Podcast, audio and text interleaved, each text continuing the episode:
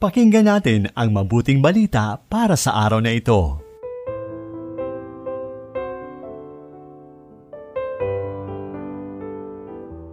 Mapagpalang unang araw ng buwan ng Pebrero, Kapanalig, ang buwan ng mga puso, ang buwan na nag-aanyaya sa atin na mamuhay sa pagmamahal, sa Diyos ng higit sa lahat at sa ating kapwa gaya ng sarili.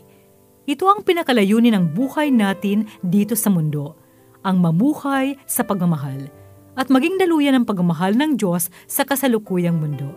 Hilingin natin sa Panginoon na turuan tayo at tulungang magmahal, lalo na sa mga taong mahirap mahalin.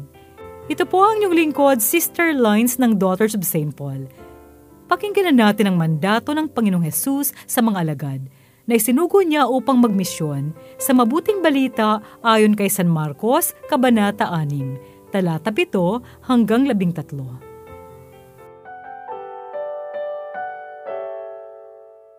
Tinawag ni Jesus ang labindalawa at sinimulang isugo sila ng dala-dalawa. Binigyan niya sila ng kapangyarihan sa mga maruming espiritu at sinabihan niya silang huwag magdala ng anuman para sa paglalakbay, kundi tungkod lamang.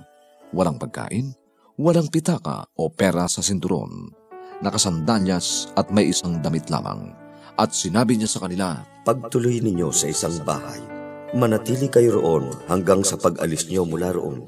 Kung may lugar na hindi tatanggap o makikinig sa inyo, umalis kayo roon at ipagpag ang alikabok sa inyong mga paa bilang sakdal sa kanila. At pag-alis nila, ipinangaral nila ang pagbabalik loob.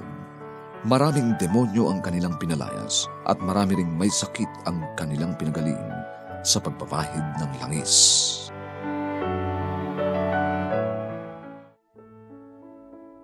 Sa narinig nating ibanghelyo, marahil sasabihin nyo, tila hindi naman yata praktikal ang tagubili ng Panginoong Hesus sa labindalawang alagad.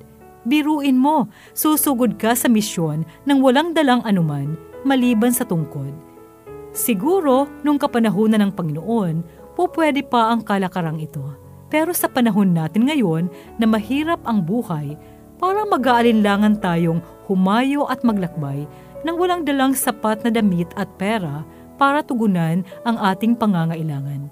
Ibig bang sabihin nito, hindi na angkop sa panahon natin ngayon ang mensahe ng Ebanghelyo? Hindi naman sa ganon. Sa katunayan, isang malaking hamon ito sa atin na lumago sa pagtitiwala sa kagandahang loob ng Diyos.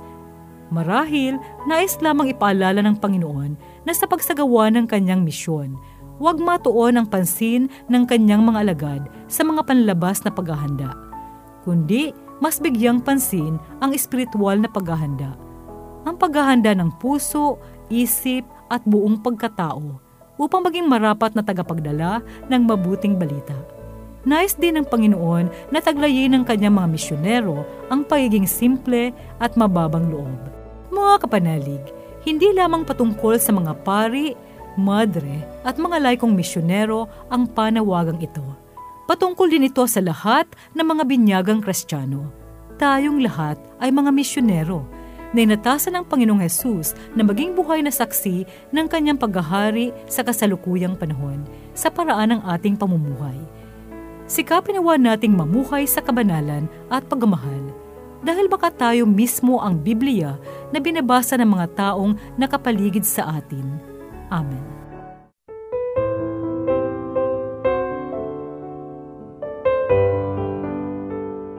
Inyong napakinggan ang mabuting balita para sa araw na ito. Hatid sa inyo ng Pauline's Radio.